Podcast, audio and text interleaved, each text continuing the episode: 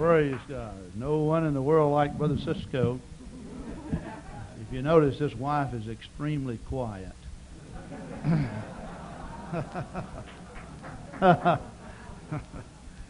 She's had a lot of practice listening. He's not listening to me. I have that feeling he isn't. This this will be an informal session, so my wife and I are just going to take the notes that we put together and do a lot of ad libbing as we go along. I'd like you to take your Bibles and turn to the scripture that we want to read. It is such a familiar uh, passage of scripture that most of you could uh, uh, pretty much go through this without even opening your Bibles. It's talking about the two foundations also in the book of Luke, it's found in Luke, the sixth chapter, verse 47 through 49. Uh, we want to endeavor to talk about work schedules, relationships with uh, your spouse and your family based upon conflicts that can come through breakdowns and in life. Life is, is not smooth. You will have trouble. There are breakdowns uh, we want to talk about work from a standpoint of the joy of it, but please remember it is called work for a reason. This is not the Garden of Eden. And uh, men do have responsibilities, but basically we want to see if we can put some things in its proper place or in perspective so that you can see things clearly. Uh, most people just stumble through life from church service to church service or from uh, one conflict uh, with their spouse to another conflict, do little or nothing to change. Now, the story found in Matthew 7, uh, I do think that uh, the foundation that Jesus is speaking of in its purest text is speaking about man's ability to do what he hears rather than uh, just leaving things up for grab or for chance. However, uh, we normally accept the foundation uh, of our Christian experience as Jesus Christ, and certainly that is correct. So let's read Matthew 7:24. Wherefore, whosoever heareth these sayings of mine and doeth them, I will liken him unto a wise man which built his house upon a rock. And the rain descended, and the floods came, and the winds blew and beat upon that house, and it fell not, for it was founded upon a rock. And every one that heareth these sayings of mine, and doeth them not, shall be likened unto a foolish man which built his house upon the sand. And the rain descended, and the floods came, and the winds blew and beat upon that house, and it fell, and great was the fall of it. And it came to pass, when Jesus had ended these, ended these sayings, the people were astonished at his doctrine, for he taught them as one having authority, not as the scribes. One part of Luke 6 that I like, and that's uh, verse 48. The Bible tells us that the man that built his house upon the rock did some digging, uh, making reference to the rock being hidden. Uh, it is not mysterious to find a rock underneath the, the surface. But it does require discipline on the part of the individual seeking to find the rock. It's subsurface. Now, houses were intended to be built up and out. In other words, balance in them. If you see an architectural design without balance, you usually think of it as being abstract or something that is not easily figured out. a little bit on the confusing side. The closest I can come to describing modern art, outside of saying that it's abstract, is that in many cases it looks like the inside of Sister Grant's purse. But, but other than that,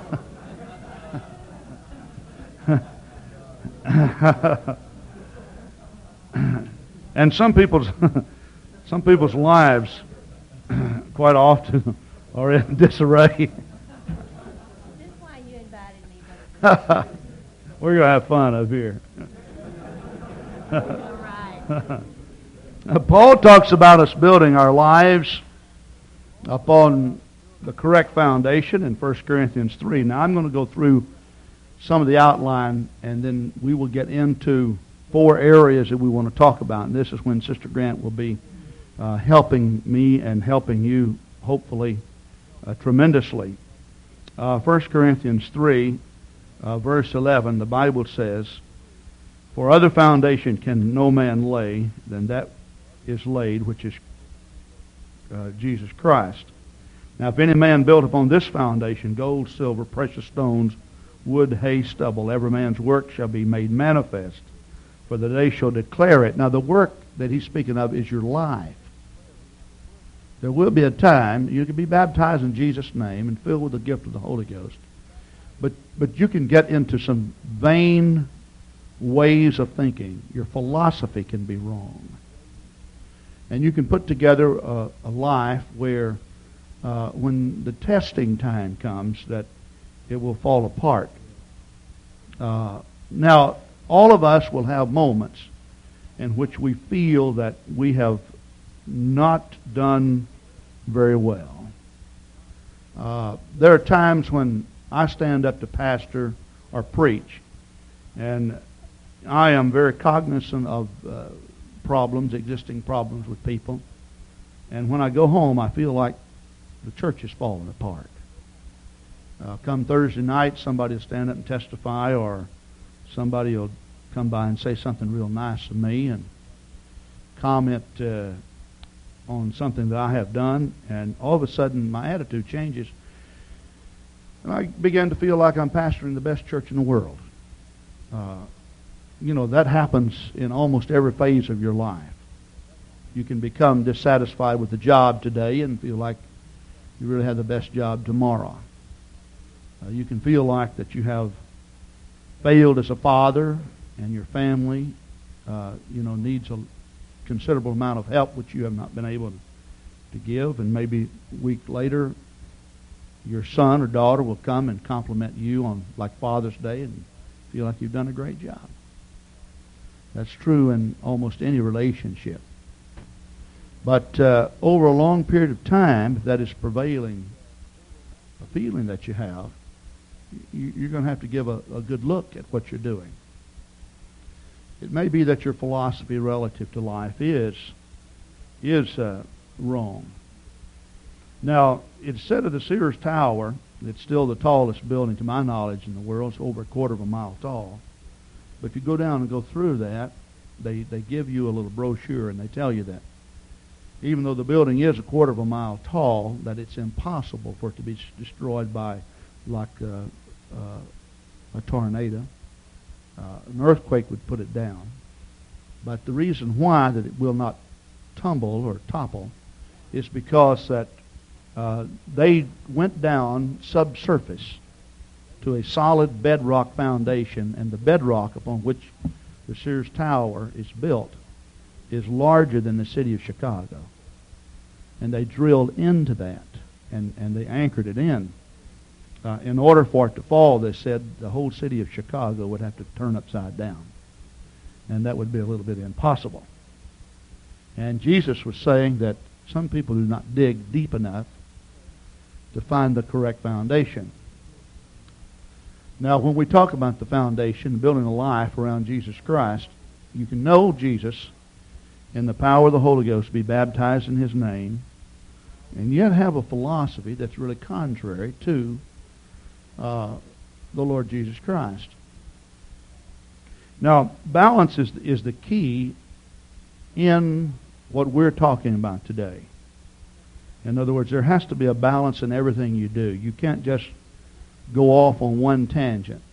Even in, if you're a preacher, if you preach on one thing for a long period of time, you get locked in.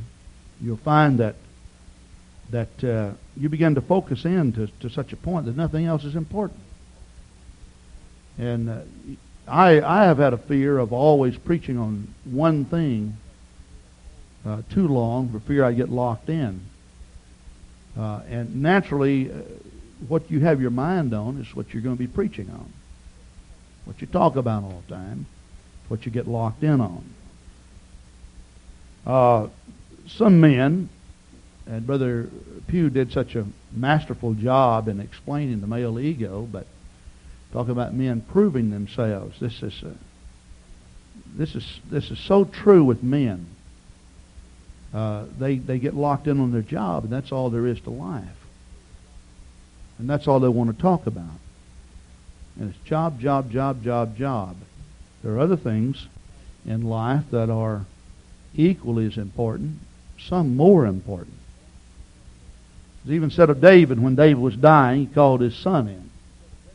And he called Solomon in. He said, uh, Solomon, son, when I go by the way of the grave, be thou strong and prove thyself to be a man.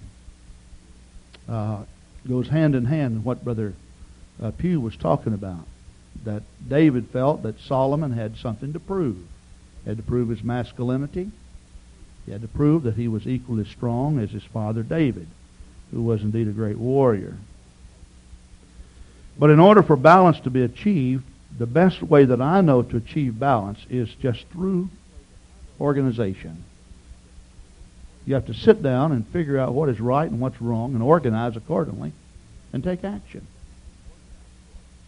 And uh, if you just leave yourself for chance, you'll float back and, and forth and vacillate so much that after a while uh, uh, you'll find that organization is lost.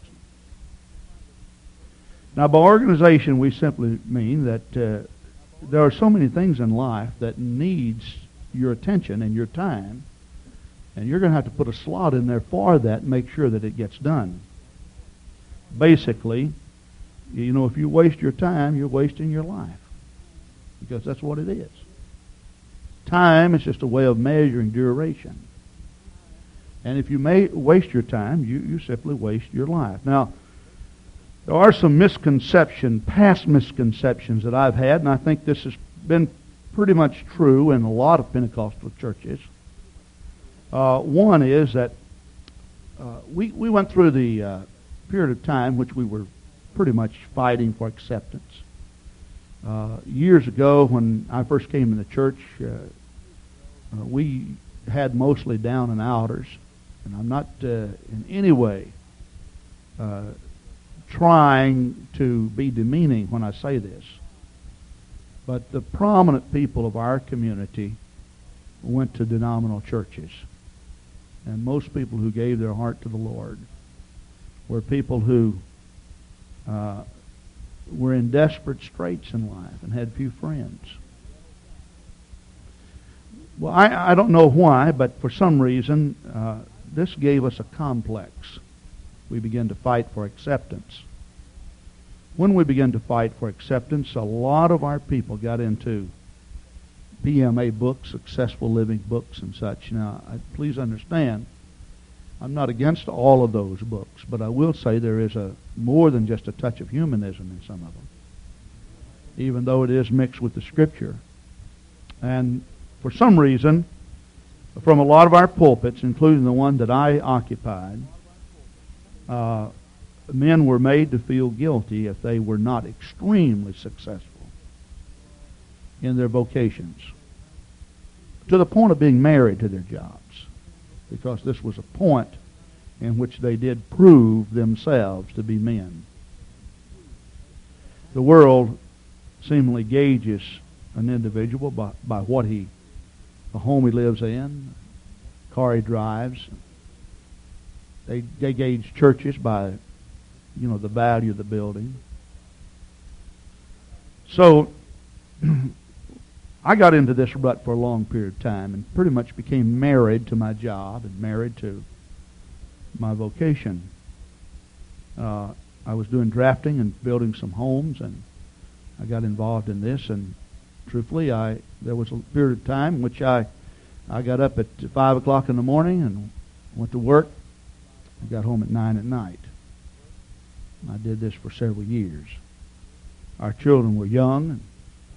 And, uh, I just felt that you know it wasn't time to spend much uh, uh, or give much to the kids. They're, they're they're so young. But let me tell you something: those kids will be out of your home before you'll ever realize it, and they'll be gone. And uh, the great regrets that I have is that I really didn't spend as much time when they were real small. When they were real small. Uh, I've heard people make statements like, well, I only work, I only sleep four or five hours per night. That sounds so appealing when you, you look at their mark of success, but after a while, when you see their life crumbling, their kingdom falling down, you, you realize that the, the awesome price that you have to pay for that is really not worth it. I've heard the statement, money talks. Uh, you know, it, it, does. It really does talk. Uh, regretfully, usually the only thing you ever hear it say is goodbye. it's gone.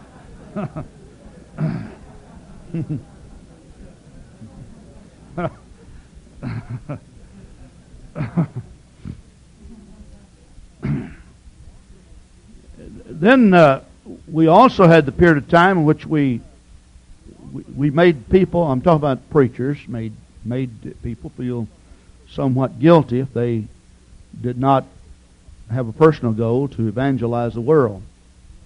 Now that should be the collective goal of the church, but for some reason we excluded our own children.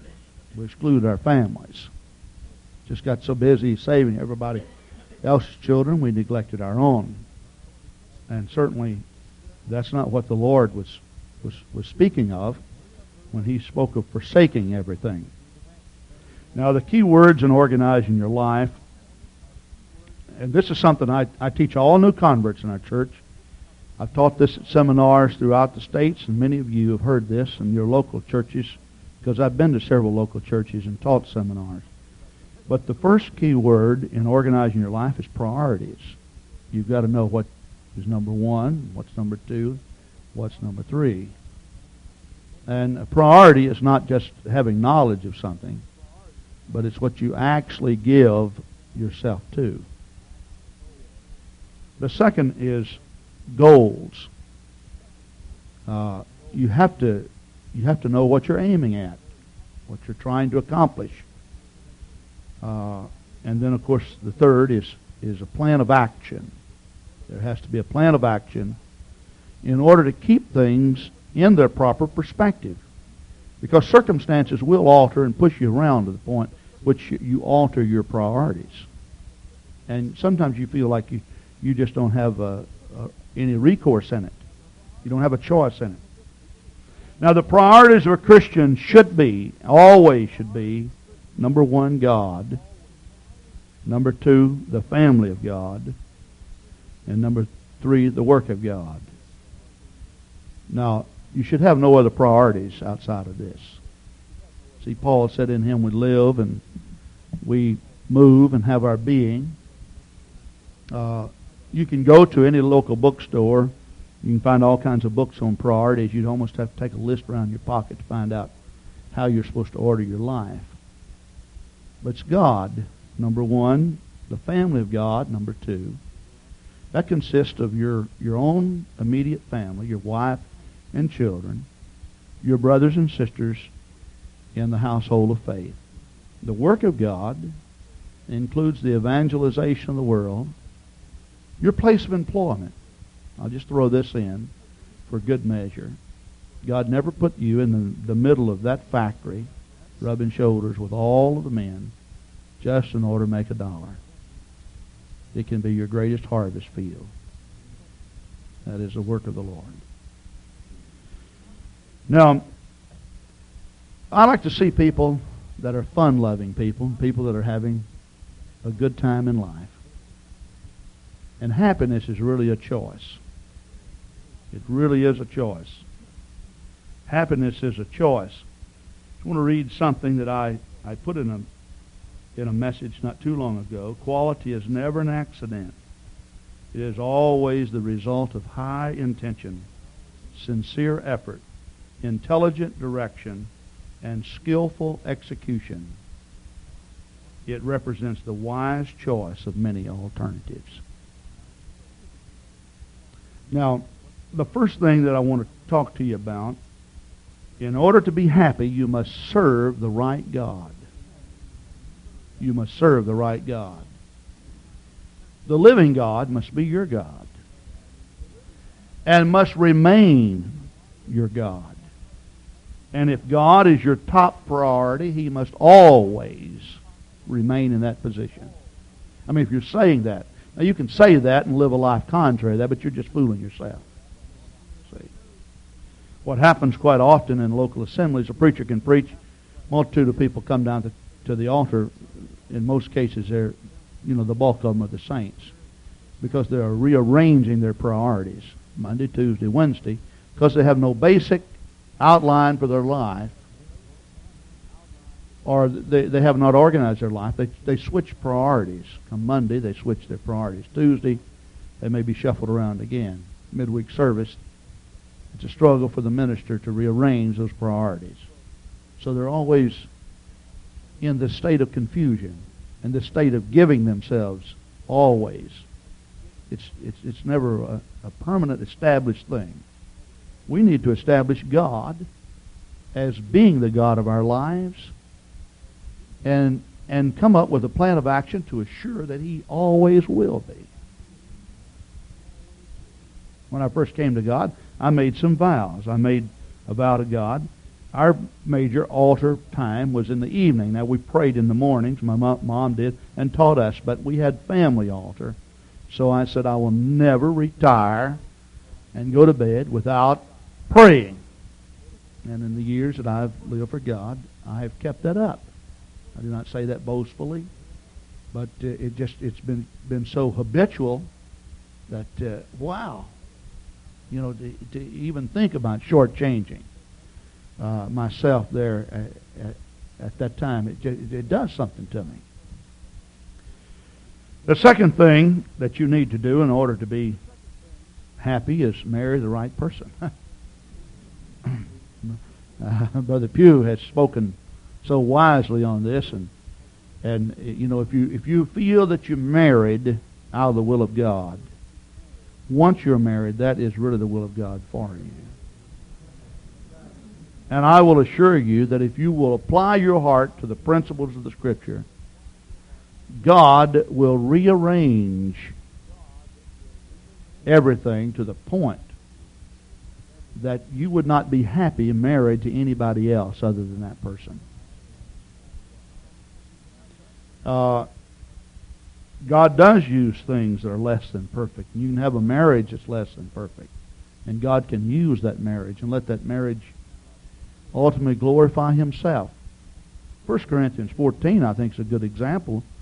Paul talks about spiritual gifts, outlines how spiritual gifts should be used. Obviously, in the Spirit, some were using spiritual gifts in a less than perfect way. And God will, at times, because of the ignorance of people, speak in a way that's less than perfect. Uh, this does not alarm me when people do not have a knowledge. But when knowledge is gained, uh, you know, the ultimate is in perfection is found in the words of wisdom that Paul gave to the Corinthian church as to how God was to speak and how he was to talk to his to his people. And God will take a marriage that's less than perfect and use that. And love is, is does not come by accident. It's a it's a relationship that, that you grow into. I can truthfully say that Sister Grant and I, being married 32 years this coming November the 6th, I think we have as good a marriage as anybody on the planet Earth. Now, you may say, well, Brother Grant, you, you must highly uh, esteem your marriage. I, I appreciate my wife. And I can truthfully say this, that if this very day I were not married and I was looking for someone to marry, Leona Darlene Grant would be my choice for the rest of my life.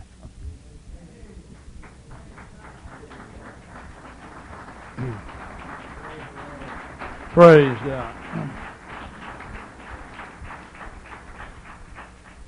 She just celebrated her 48th birthday yesterday.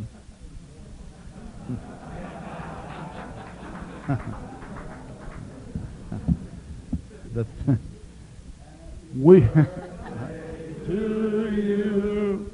Happy birthday to you. Happy birthday, Sister Grant. Happy birthday to you.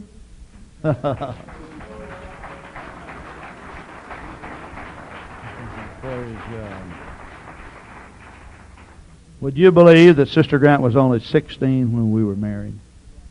Two thirds of her life she's been married to me.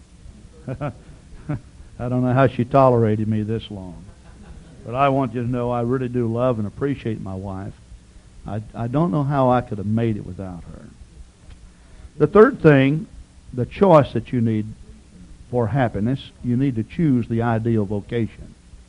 Some people are just simply involved in, in a job situation in which they're not happy. And they're not suited for that. And uh, it would be wise on your part to choose something that you're happy with. Uh, there are very few things in life that I have not enjoyed doing, and I there's a variety of things that I've been involved in. But I, I do enjoy I enjoy work. Uh, and the truth of the matter is, if, if there's anything that I, I really have to watch, I, I can fall into the category in which I am teaching against. I've been guilty of that. Richard Exley wrote a book called The Rhythm of Life. I don't know if you read it or not, but there's four points in it. If you have not, you should get it and read it. He talks about work, he talks about rest, he talks about worship, he talks about play. It is a powerful book. It is something that Sister Grant and I and our family have tried to practice a long time before Richard Exley wrote the book. But after reading this, we, we decided that we wanted to talk about this and recommend the book to you. So let's talk about work. Burnout can be avoided. It really can. We'll give you some tips on how to avoid burnout. Uh, this can happen without you really realizing it's happening. And all of a sudden, you just you got this deep feeling inside when you just simply lose interest in almost everything. I think the best way to avo- avoid burnout, number one, is to organize your work or time. Talked about that a little bit. How do how do I do this? By making a daily to-do list. Every day, I make a to-do list. Uh, I just write down all the things that I want to uh, to do and need to do. And there's a psychology involved in this, and we'll get into it a little bit later. Another thing that if you're working with people, some of you are self-employed, you need to help the people around you to become organized. Some of the greatest frustrations of my life uh, have been that I I have had the the opportunity to work with people who are extremely unorganized, and uh, I just feel like I'm getting nowhere, you know, in a hurry. Uh, another thing, don't be an alarmist. Uh, don't get bent out of shape about everything that doesn't happen quite right. Sister Grant want to take a little time talking to you about this. So we'll let Sister Grant uh, talk just for a moment. Good. I get to tell some things on him now. Most women do have a tendency to be alarmist because we have, um, we're more, emo- somebody says you're not kidding, because we're more emotional. But um, Brother Grant is not an alarmist. And I remember one time in Texas, uh, he came in from work and he was we went in to take a nap. And uh, I was out in the, our laundry room was out in the, off the garage.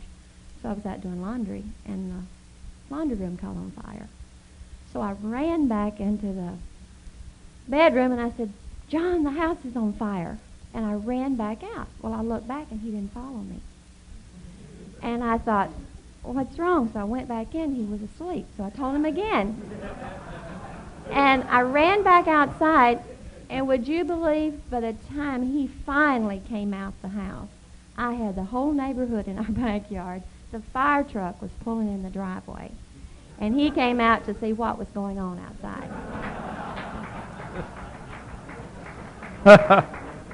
you know, that reminds me of talking about an alarmist. I remember my dad went over to Louisiana. He was doing some work in the oil field, and he went down to Louisiana and he pulled into a little town down in the French uh, Cajun country in the Bayou country. Brother Rogers is uh, pretty much familiar with this, but uh, some of the, the French people down there, they uh, they're pretty hyper. You know, they they get they get upset about things. But my dad said he stepped out of a truck and there was uh, somebody ran out and said, "Richard, Richard, your house is on fire." And this gentleman took took out running down the road the street as fast as he could go. And all of a sudden, somebody stopped him and said, "Wait, where are you going?" He said, "My house is on fire." The man said, "Well, you don't have a house." He said, "Well, that's right." And secondly, he said, "My name's not Richard."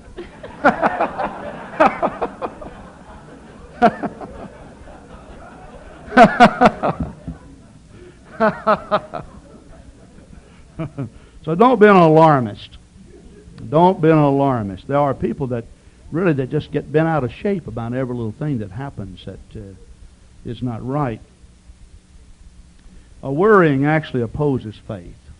It really does. So you shouldn't fret over things that you don't know what you're fretting over. Really, there are some people that, that are doing that, that do this. Just had the opportunity this past week. We were at a horse stable. We stabled our horses up in Shawano. The lady up there was so worried. She's got about 40 horses, and they were all coughing, and she knew they had rhino, which is an upper respiratory uh, infection, and, and she was going to, uh, you know, have to give them all shots and this so much and so much.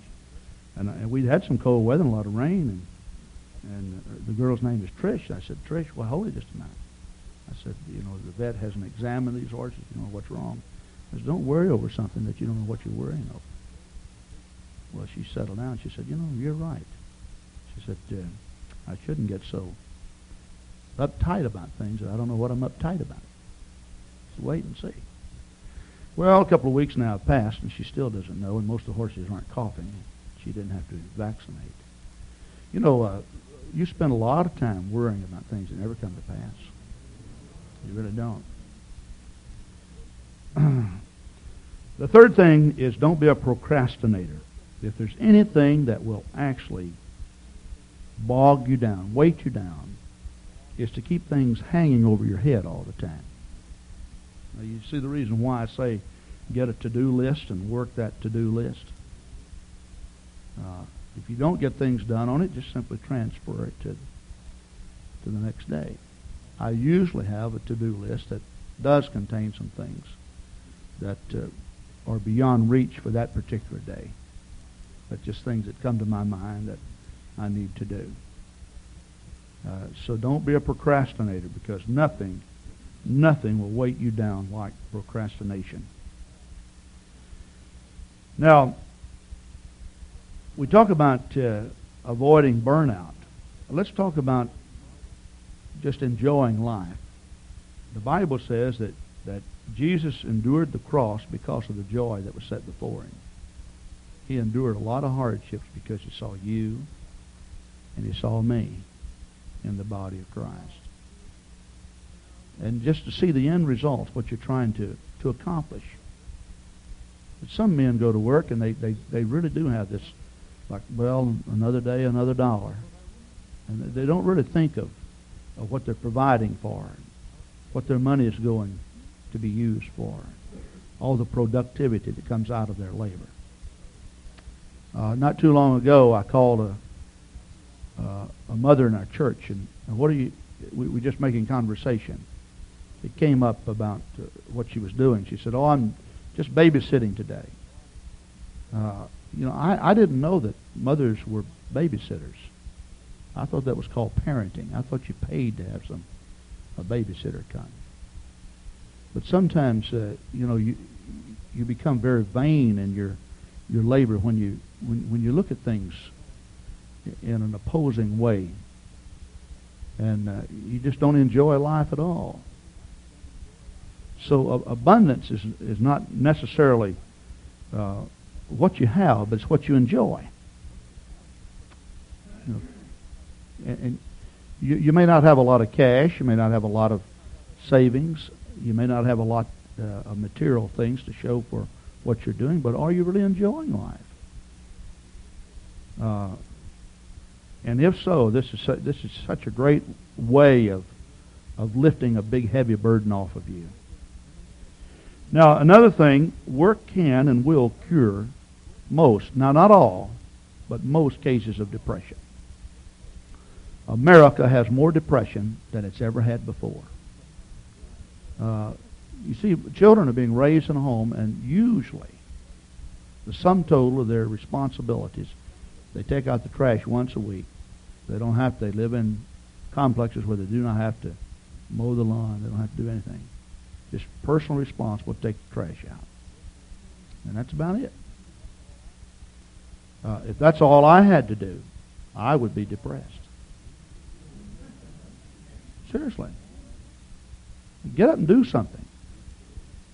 Get up and do something. Uh, lady called me and she said, I'm depressed. What should I do? I said, Well, let me let me ask you, when's the last time you thoroughly vacuumed your home? Oh, it's been a while. I've been depressed. Doing nothing. So I told her, I said, well, why don't you just uh, see if you can really clean up the place today? Truthfully, I had no evidence that, that her place wasn't clean, I just began to question her. And you know what she said? She came back uh, next service, and she said, you know, Brother Grant, I, I started work in the house, and there's so many things that need to be done. I got my mind off of my problems and got my mind on what I'm supposed to do. And she said it put a sense of appreciation for my home, for my family, and and from you know my children, and and uh, I haven't had this problem. One man called me at two o'clock in the morning, said he's depressed, want to know what to do, wanted me to come counseling. I said, why don't you go home, go to bed, and get a good night's rest because people that are asleep are not depressed. It was a new revelation to him.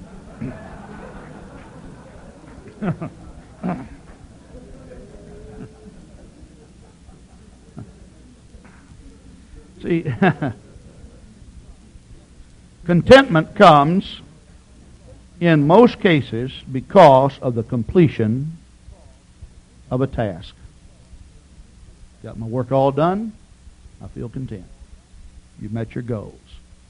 You've met your goals. Now, here's a sound warning about work, however. We want to balance this out. You did make vows to God. You made vows to your wife, but you did not make a vow to your employer. Please keep this in mind. Sister Grant wants to say something about this. I've had many wives come to me and talk to me about their husbands working so many hours. And uh, their main complaint is they have no time for me, he, or he has no time for me. He has no time for our children. And uh, they were really getting to be real resentful of it.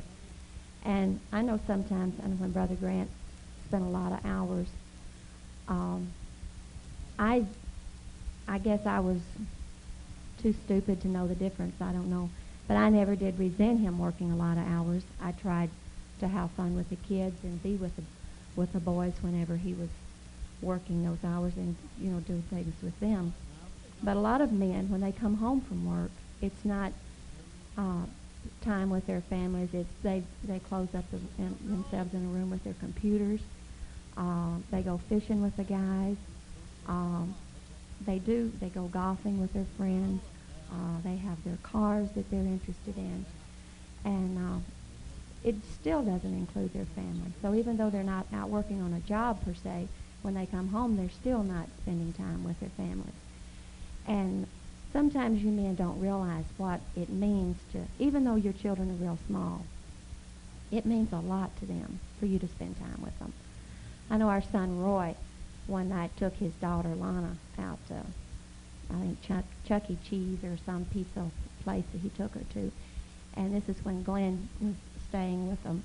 And she was so excited because her and her dad were going out for supper. Not even Glenn could go, she said. And she was just, that just meant a lot to her. And the boy, the, our little grandsons, when they get to spend time with their dad, they're real excited about it. And your, your children will be too. So just remember, even though they're small, they still need that time.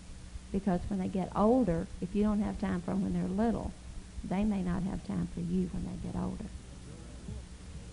Just look at 1 Corinthians 7. Now concerning the things whereof you wrote unto me, it is good for a man not to touch a woman. Nevertheless, to avoid fornication, let every man have his own wife, and let every man have her own husband. Let the husband render unto the wife due benevolence, and likewise also the wife to the husband. Now look at verse 4. The wife hath not power over her own body, but the husband, and likewise also the husband hath not the power over his own body, but the wife. I, I read this to just, just throw something in that I, I think is very, very important. If you're married, you should accept that role. And you should understand that this is the way it is. And you cannot change that, or you should not seek to change that. Basically, if you're married, you should have a married attitude and a married spirit. And if you want to be independent, you should never have gotten married. You should have stayed single. And Paul did say that it would be best for a man not to get married. The truth of the matter is, marriage is the will of God. And he said, now, it would be nice if there were a whole bunch of men just like me who could just pray, fast, seek God, do their work, do everything they're supposed to do, and not be cumbered with a family. But if you are married, that's great. But you must also accept the fact that you cannot have an unmarried attitude or spirit. That the wife should have power over you just like you want to exercise power over her. Now, I know he's talking about intimacy, but I think it goes even further than that. Don't be a married man with an unmarried spirit. So you can't just throw out your leftover time and say, well, this is for the wife and this is for the kids. You are not fulfilling your role as a man of God in your household. The revival that was prophesied in the book of Malachi concerning the New Testament revival that was to start with John the Baptist, the Bible says, He shall turn the hearts of the fathers to, to the children, and He shall turn the hearts of the children to the father. And we are seeing this independent attitude sweeping our world, but at the same time, in religious ranks, a lot of emphasis is being placed on family life. I really thank the Lord for that. I do. A lot of Christian ladies are giving up careers to become mothers.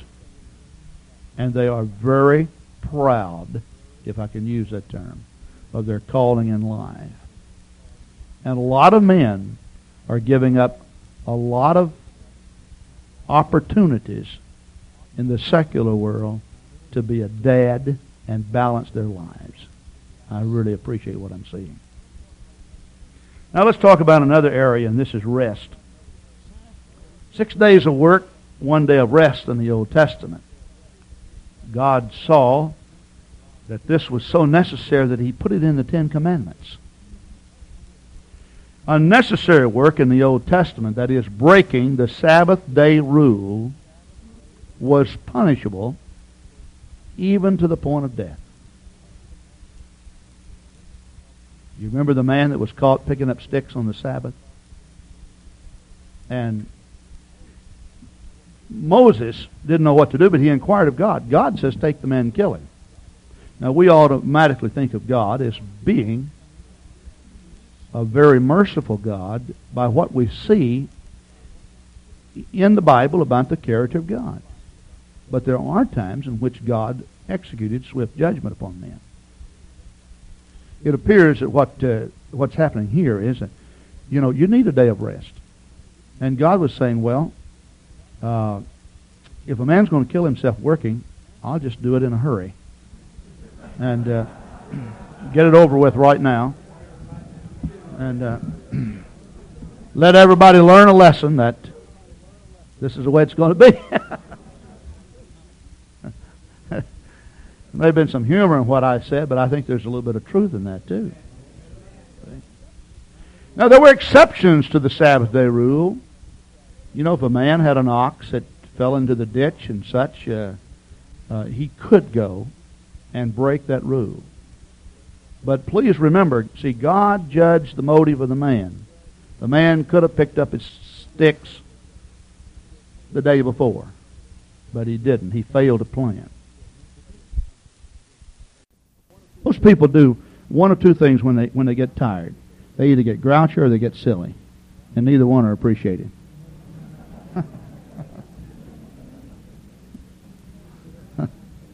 really, it's usually one or the other. Neither one are too much appreciated because their humor is really not humorous at all. and, and and a person who's been out of shape all the time, anger is is pretty much temporary insanity. Really. My wife and I just have this standing rule, and that is that when I'm angry and upset, that she doesn't believe what I say.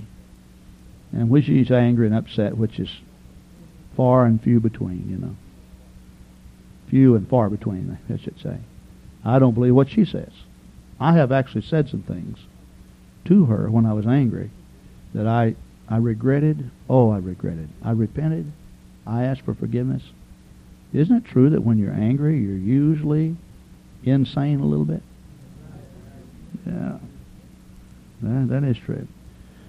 But Christians seem to be coming up with all kinds of excuses, see. The ox is always in the ditch. But you need to plan to keep the ox out of the ditch on the day of rest. You need to do that. I think that's why God judged the man that picked up the sticks, because only God knew what could have been. We need to build fences around segments of our time. Just a time of rest, just a time of refreshing. So learn to build some fences around large segments of, of, of your life so that you can rest. Now, if you are a pastor, and we do have many pastors here, Sunday, which we call a day of rest in the New Testament, is really not a day of rest for a pastor. Consequently, you need some parsonage rules. Uh, maybe you'd like to comment on this, Sister. I don't know how many years ago it was now, but Sister Thorpe put in our church bulletin that uh, the parsonage hours are from 10 in the morning to 10 at night. No, from 10 at night to 10 in the morning. I'm sorry. Otherwise, you'd never be able to call it from daytime, would you? But after 10 o'clock at night until 10 in the morning, no calls, unless there's always an emergency or something, and that, that was an exception. But this would give Brother Grant time to at least get dressed of a morning to get to the church, because he was usually over here be- before 10 anyway. But this gave us a little time, you know, as a family of a morning before all the phone calls kept coming in. And so I think parsonage rules are really good. This is not something we actually came up with. Uh, some minister in our church, and I don't recall. I think it goes all the way back to Brother Ken Gastineau about 19 years ago. Uh, he just suggested this, and Sister Thorpe put it in our bulletin. And while our kids were growing up, uh, the church referred to the 10 to 10 rule. We had family altar at night. Kids were in bed. Uh, in the morning, Sister Grant got up, would pray with the kids, send them off to school. Uh, straightening up and everything. Of course, I came on to the church, but it served as a good rule, and we make that suggestion. If you, if your pastor is here, you need to go to your pastor and say, "I, I, I endorse the ten to ten rule." You may want to alter the hours because of the particular circumstance or situation. The smaller the children, naturally, the more time that a family needs to themselves, because older children are usually off to school before then. One reason this was good was because we have, I'm sure some of you saints are, are real prize winners, but uh, we'd have some that would call at 2 o'clock in the morning. And they'd say, Brother Grant, I'm reading my Bible, and the scripture, I can't figure it out. Well, he would figure it out for them after waking up, and he's the type, you wake him up, he doesn't go back to sleep. So then he was up the rest of the night So he was no good for anybody. He was one of the grouchies, as you call it, if he referred to during the day if he didn't get his rest at night. So we felt, this is the reason we felt like that rule was really good. Another thing that I started doing, and I, uh, Sister Grant made reference to me taking a nap. Basically, uh, I have, uh, I've always worked long hours. I've enjoyed it, but in order to give a lot of time to the to the family in the evening, or even if I am doing the work of the Lord, teaching a Bible study, I don't like to be tired. I can I can lay down. I can actually set my alarm on my watch for 15 minutes. I can go sound asleep and sleep for 15 minutes. And when I wake up, I'm really awake.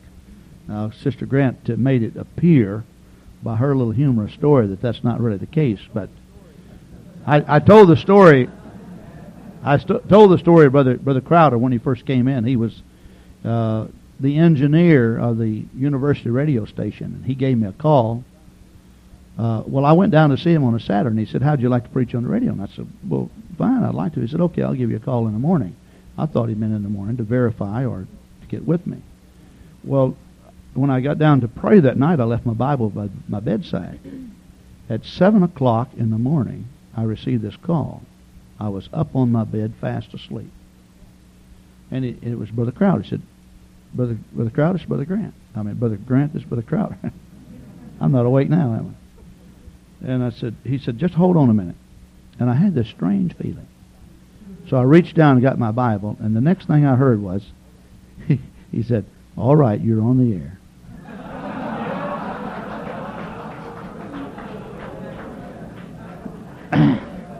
and I am serious. I went from a dead sleep to preaching on the radio in less than a minute. I had no I had no idea as to how long I was supposed to preach later on. I asked him, he said, Well, I'm in charge. It doesn't make any difference. He said, The Lord runs this station now. so I preached on the radio from, from, a, from a bed. But I did find out that uh, you can get a lot of rest uh, in, in 10 or 15 minutes. Now, a lot of people can't, they say, but you can psychologically, uh, you can you you can do this. I'm not a person to sit around nod. I don't get sleepy much. I can stay up long hours without, you know, without feeling the effects of it. But I can go in and just pull down the shades, uh, get dressed for bed, pull the covers back, lay down, go sound asleep. 15 minutes, be back up, get dressed, and and feel great for the evening. Give some quality time to my family and to my wife. Then there's another thing. Uh, Sunday afternoon is nap time for us. We've had this for years. Uh, someone came, new convert, eating up with zeal. Brother Grant, is it a sin to sleep on Sunday afternoon? My pat answer is, it's a sin not to sleep on Sunday afternoon. Rest is a very important ingredient in life. Let's talk about worship and de- devotion. Now, much burnout is mislabeled. It is actually choke out. Matthew 13:22, the Bible says the cares of this life and the deceitfulness of riches rose up and choked. See these vines of which represent deceitfulness of riches, and the cares of this life. Have you ever felt like the cares of this life were eating you alive? That you had no time for God, no time for prayer. Now, true prayer coupled with repentance will keep your energy level high. I, I really believe this. Now, 1 Corinthians, or 2 Corinthians, pardon me, the seventh chapter. Uh, if you'll just turn there quickly. The Bible, Bible says, for godly sorrow worketh repentance to salvation, not to be repented of. But the sorrow of the world worketh death. For behold, this selfsame thing that you sorrowed after a godly sort, what carefulness it wrought in you. Yea, what clearing of yourselves, what indignation, yea, what fear, yea, what vehement desire, yea, what zeal, yea, what revenge after careful study in the New Testament concerning repentance, I am convinced that Paul is giving us the fruit of repentance, the fruit would be the evidences of repentance. The reason why that many people, void of the baptism of the Holy Ghost, have such zeal for God is because that they know how to repent. They really do. They really do know how to repent. And repentance will keep you from feeling choked by the world all the time.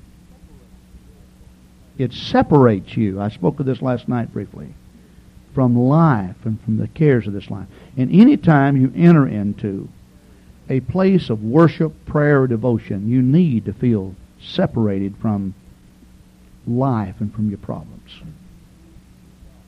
It's just you and God, and you need that feeling. And the more committed you are, the more you need to exercise this type of relationship with God. If you notice, you know, the baptism of the Holy Ghost has its fruit, found in Galatians 5. John the Baptist says, Bring forth meat, fruit unto repentance. Notice he says, What carefulness? Repentance brings about a carefulness. It also brings about a clearing. But there is a point in which you cross over the negative, that is, the taking away of the sin, and the placing inside of you of something that's positive. See, Brother Alan Oggs wrote the book, You Have to Have the Want to. The big question is, how do you get the want to? Where does the want to come from? Is that just in some people, mysteriously placed there by God, and some people never get it? Jesus said, He that hungereth and thirsteth after righteousness shall be filled. But what, the, what, what, what, what about the man who cannot pray, who cannot cry, who never has that thirst? He does not have a true revelation of human nature that must be killed and crucified with Jesus. He does not know how to repent. When he learns the true art of repentance, he will find that it is not altogether negative. You know, you see the man that comes down to the altar, been seeking for the Holy Ghost for 30 years. And we've had people like that. You see a man that walks in off the street. Why? He doesn't know one thing about sin. He just says, God, I'm a sinner. He finds out later he ought not be smoking, he ought not be drinking. He never even mentioned that. But he, well, why did he receive the Holy Ghost? But you see, you knew something was going to take place because he had such a hunger. And this man's been paying his tithe, never missed a church, living right. You can't get a tear out of him. I've heard this all my life. Well, he lives a repented life. You really think so? It was said of the church at Ephesus, go back and do your first works. Why? He said, because you have lost your first love. And the, the statement made to Ephesus, repent, or else I will remove your candlestick. A lot of what we call burnout is no more than being choked out. It's a direct result of a bad, maybe I shouldn't say a bad, but an improper relationship with God. That's what it is. Not in every case, but in many cases, that's what it is. And you need a good relationship. You see, if God is not piloting your plane, you will crash. It's just a matter of where and when. a jumbo jet several years ago, and I don't even remember the location, crashed. Reason why is because lightning struck the tower. At the same time, another bolt of lightning struck the plane. The tower was inoperable, and the communication in the plane. The dense fog, and they were running out of fuel. I think it was in Miami, in that area. One of the first uh, jumbo jets to crash. The pilot knew I will crash. I don't know when because I don't know when the fuel is going to run out. And I don't know where. But because I have no communication with the tower, it's really a matter of when and where. And a lot of people walk through life that way. They're headed for a crash. Because their communication with God, see, is not what it ought to be. It's just a matter of when you're going to crash and where you're going to crash. And some crashes are labeled as burnout. And I, I guess that's, that would be proper. But it's not really a matter of being overworked as much as underprayed. Praise God. Here again, when it comes to your relationship with God, you must build large fences around your time and your devotion that you have with God. Morning prayer meetings, evening prayer meetings. I don't, I don't know how in the world you can start a day out without getting up and praying and seeking God. I don't know how you can expect things to go right. I would be most confused. I need that direction, that directive that comes from the Holy Spirit. Altar time with your family in the evening such a valuable time. Getting your children together. And listen, you don't have to go teach Bible studies when it's time to pray with your kids. You can just organize your time and teach your Bible studies some other time. Many men are out knocking on doors. They're out teaching Bible studies. Mom's putting the children to bed. Father, you should be the spiritual leader of your house. My youngest son, Steve, who's right back here by this spiral chart, received the Holy Ghost in our bedroom, sitting on my knee at family altar time. Praise God. Hallelujah. then we're living in a day in which it's hard to get people to commit themselves to attend church regularly. Seriously. Got a lot of people missing church. Playing too much. Sister Grant has a little article she wants to read. Before I read this, I remember when our children were growing up, it was never a, a question of do we go to church this morning or are the kids going to church? We just went. And we taught them the importance of attending church. And Brother Grant found this article and he wanted me to read it. It's the No Excuse Sunday. From Ann Landers, by the way. to make it possible for everyone to attend church next week, we are planning a special No Excuse Sunday. Number one, cots will be placed in the vestibule for those who say sleep Sunday is the only day for me to sleep in. Number two, eye drops will be available for those whose eyes are tired from watching television too late on Saturday night. Number three, we will have steel helmets for those who believe the roof will cave in if they show up for a church service. Number four, blankets will be furnished for those who complain that the church is too cold. And fans will be on hand for those who say the church is too hot. Number five, we will have hearing aids for all the parishioners who say the pastor doesn't talk loud enough. And there will be cotton for those who say the pastor talks too loud. Number six, scorecards will be available for those who wish to count the hypocrites. Number seven, we guarantee that some relatives will be present for those who like to go visiting on Sunday. Number eight, there will be TV dinners available for those who claim they can't go to church and cook dinner too. Number nine, one section of the church will have some trees and grass for those who see God in nature, especially on the golf course. Number 10, the sanctuary will be decorated with both Christmas poinsettias and Easter lilies to create a familiar environment for, for those who have never seen the church without them. See you in church.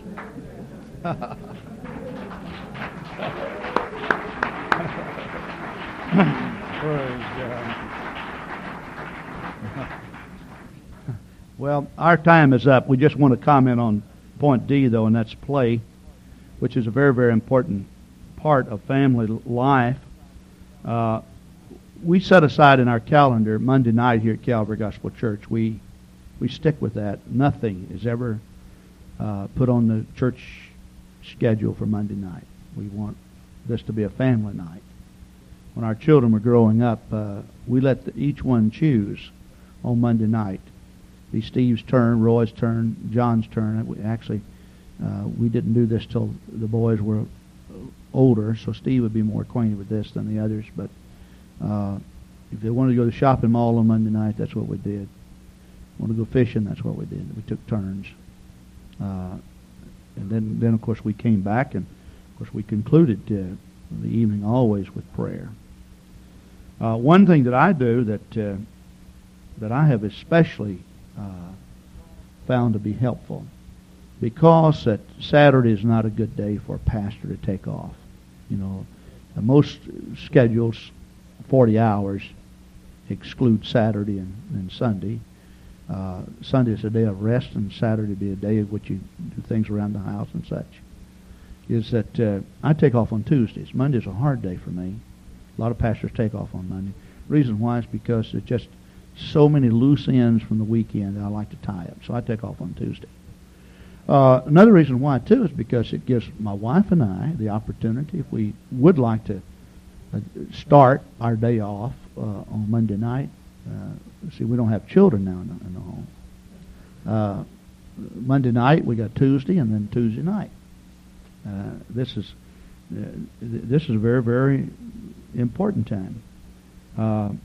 I go shopping with Sister Grant. I, I personally en- enjoy shopping. Uh, there was a time which I didn't, but she used to go with me to look, you know, at uh, fishing equipment, and she doesn't care to fish, but she'd go with me, and uh, I like for her to be with me. I travel very little without my wife uh, because of the price of plane fares and such. I I have to do this on occasion, but uh, uh, we spend a lot of time together, a lot of time together. Uh, I help her with housework, and she helps me with yard work, uh, such as my yard work is. I'm one of these nature guys, you know. Just the more natural it looks, the better I like it. no, it really isn't that way. Let my horse can.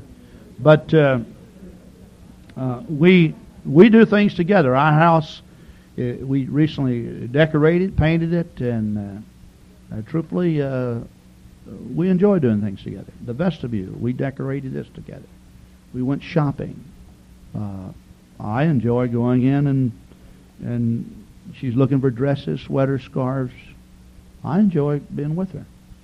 Now, there was a time which I didn't like that, but you know, the height of selfishness is for everything to come your way. It isn't right. So I just developed a, a like for it. I said, well, look, she goes with me. I'm going to go with her, and I'm going to learn to like this. And uh, so I did. And it's probably one of the better things to, to happen to me. Variety is, is the spice of life. This also helps avoid burnout. A variety, a deviation. Helps you to get out of a rut. Now remember, we said the priorities are what? God, the family of God and the work of God. A lot of people feel that they're just killing time. You're not. Your whole life is involved. If you do it productively, this is a ministry. Being with your family, working with your family, giving them quality time, ministering to your wife. That's a very, very important thing. If you went out on a golf course to help a discouraged brother, you, you know, you'd say, that's part of my ministry. Would you? Sure you would. It, it's, it's strange how we can look at everybody else differently. Variety is a spice of life. My wife and I have horses, and the truth of the matter is, we got horses because she likes to ride. Now, I enjoy riding. Don't, don't misunderstand me. But I also enjoy fishing. Uh, I really like to fish. I mean, I really like to fish. She doesn't. But she used to go fishing with me all the time. You know what she did? She took cross stitching and sat on the creek bank in a lawn chair, cross stitching, while the boys and I fished. See? So uh, we we ride horses, and we ride horses almost every day off. We've got other responsibilities. Right now, our horse is up in Shawano. I, I don't. Uh, I've had people come around and say, "Oh, it must be nice." It is nice. I don't pick any bones about it. So, uh, others say it's real expensive. It is expensive. It really is. It costs us three dollars a day to board our horse, and by the way, it costs five dollars up there to board a poodle. Just thought I'd tell you that, you know. I don't know how much to board a pig, Brother Pugh.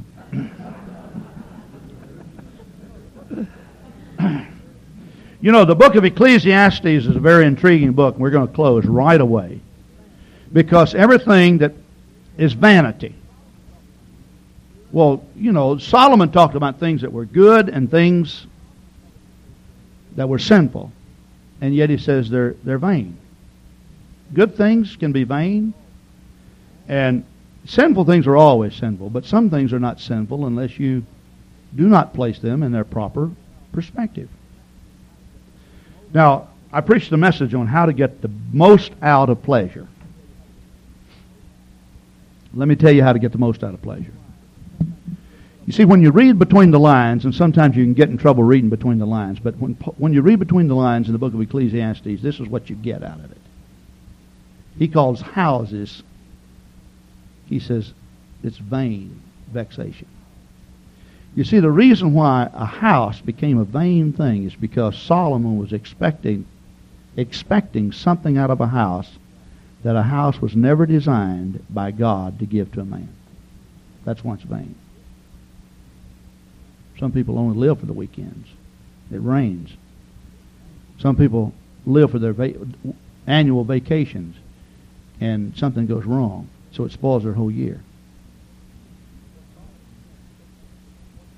But what Solomon is saying, it doesn't make any difference what it is. Now, sinful things are always vain and always sinful, and you'll never get anything out of them.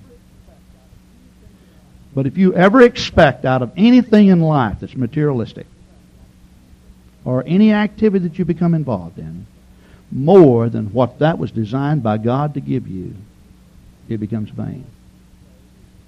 You know the reason why Paul could say, in every state you're in, be content? Why could he sing praises at midnight in a jail? Because he never expected that jail to get give him much anyway. He never expected to get much out of it. Because jails were not designed to give men happiness. See? That peace that comes from God is not determined by external things. See? And so, go out and have fun. But don't expect that to be the totality of all your happiness. Don't expect that to compensate in a relationship with your wife, your family, or with God. Because it won't add a dimension to your life. It will subtract from your life. So, if you want a life that is is is is is ordered of God, there must be some balance. As far as love is concerned, you see, all the love that I need to feel can never come from this woman. As much as I love her, it was not designed by God to give me that.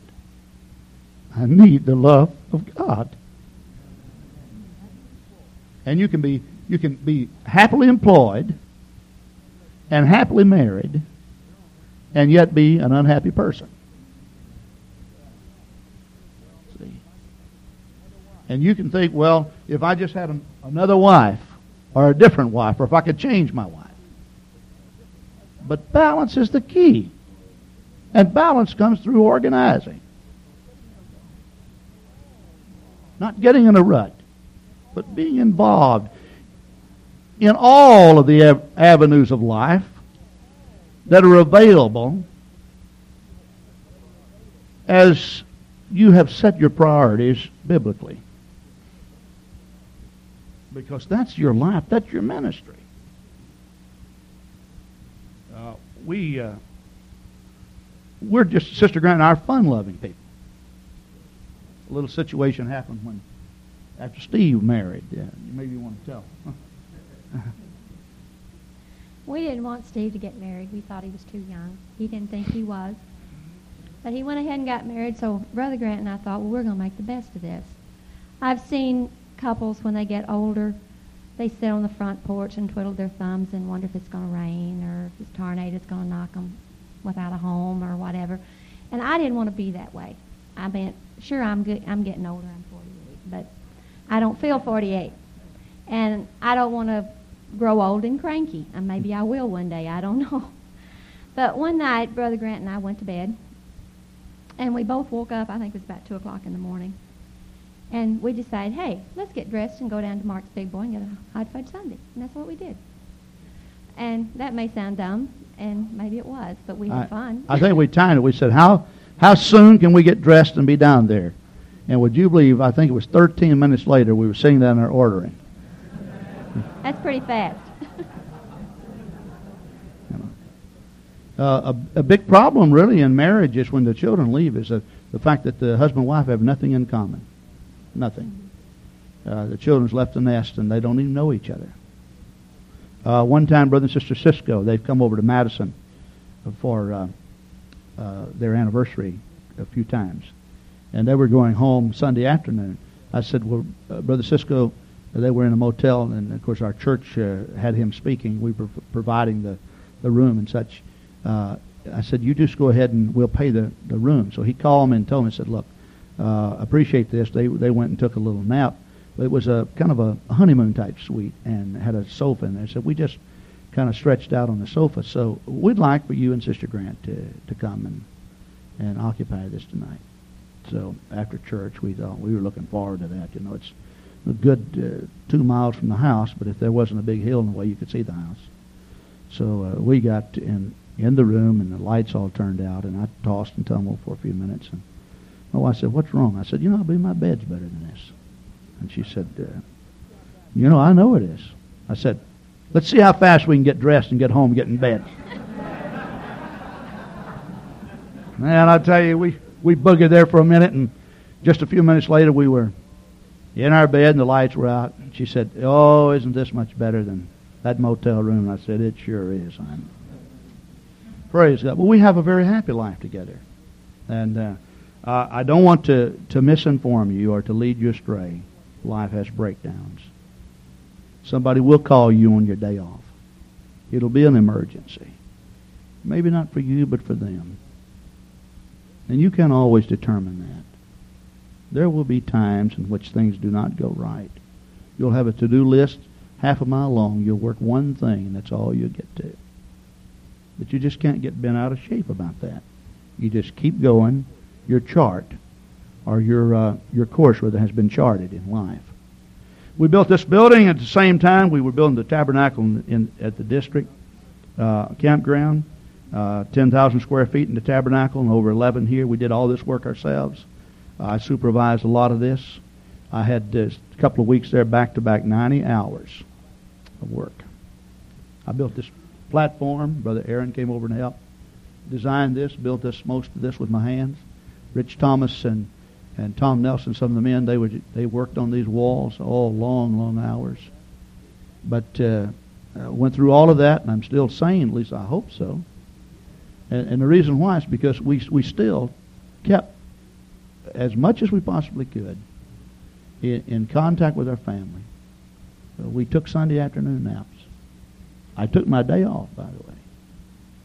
We finished the tabernacle on our campground at the same time in the same week in which we finished this building and occupied it. And my to-do list was long, and I survived. And you know what? I'm still enjoying life. Praise God. Praise God. I've, I've had fun talking with you. Sister Grant hasn't said a whole lot, but she's really been a sweetheart here.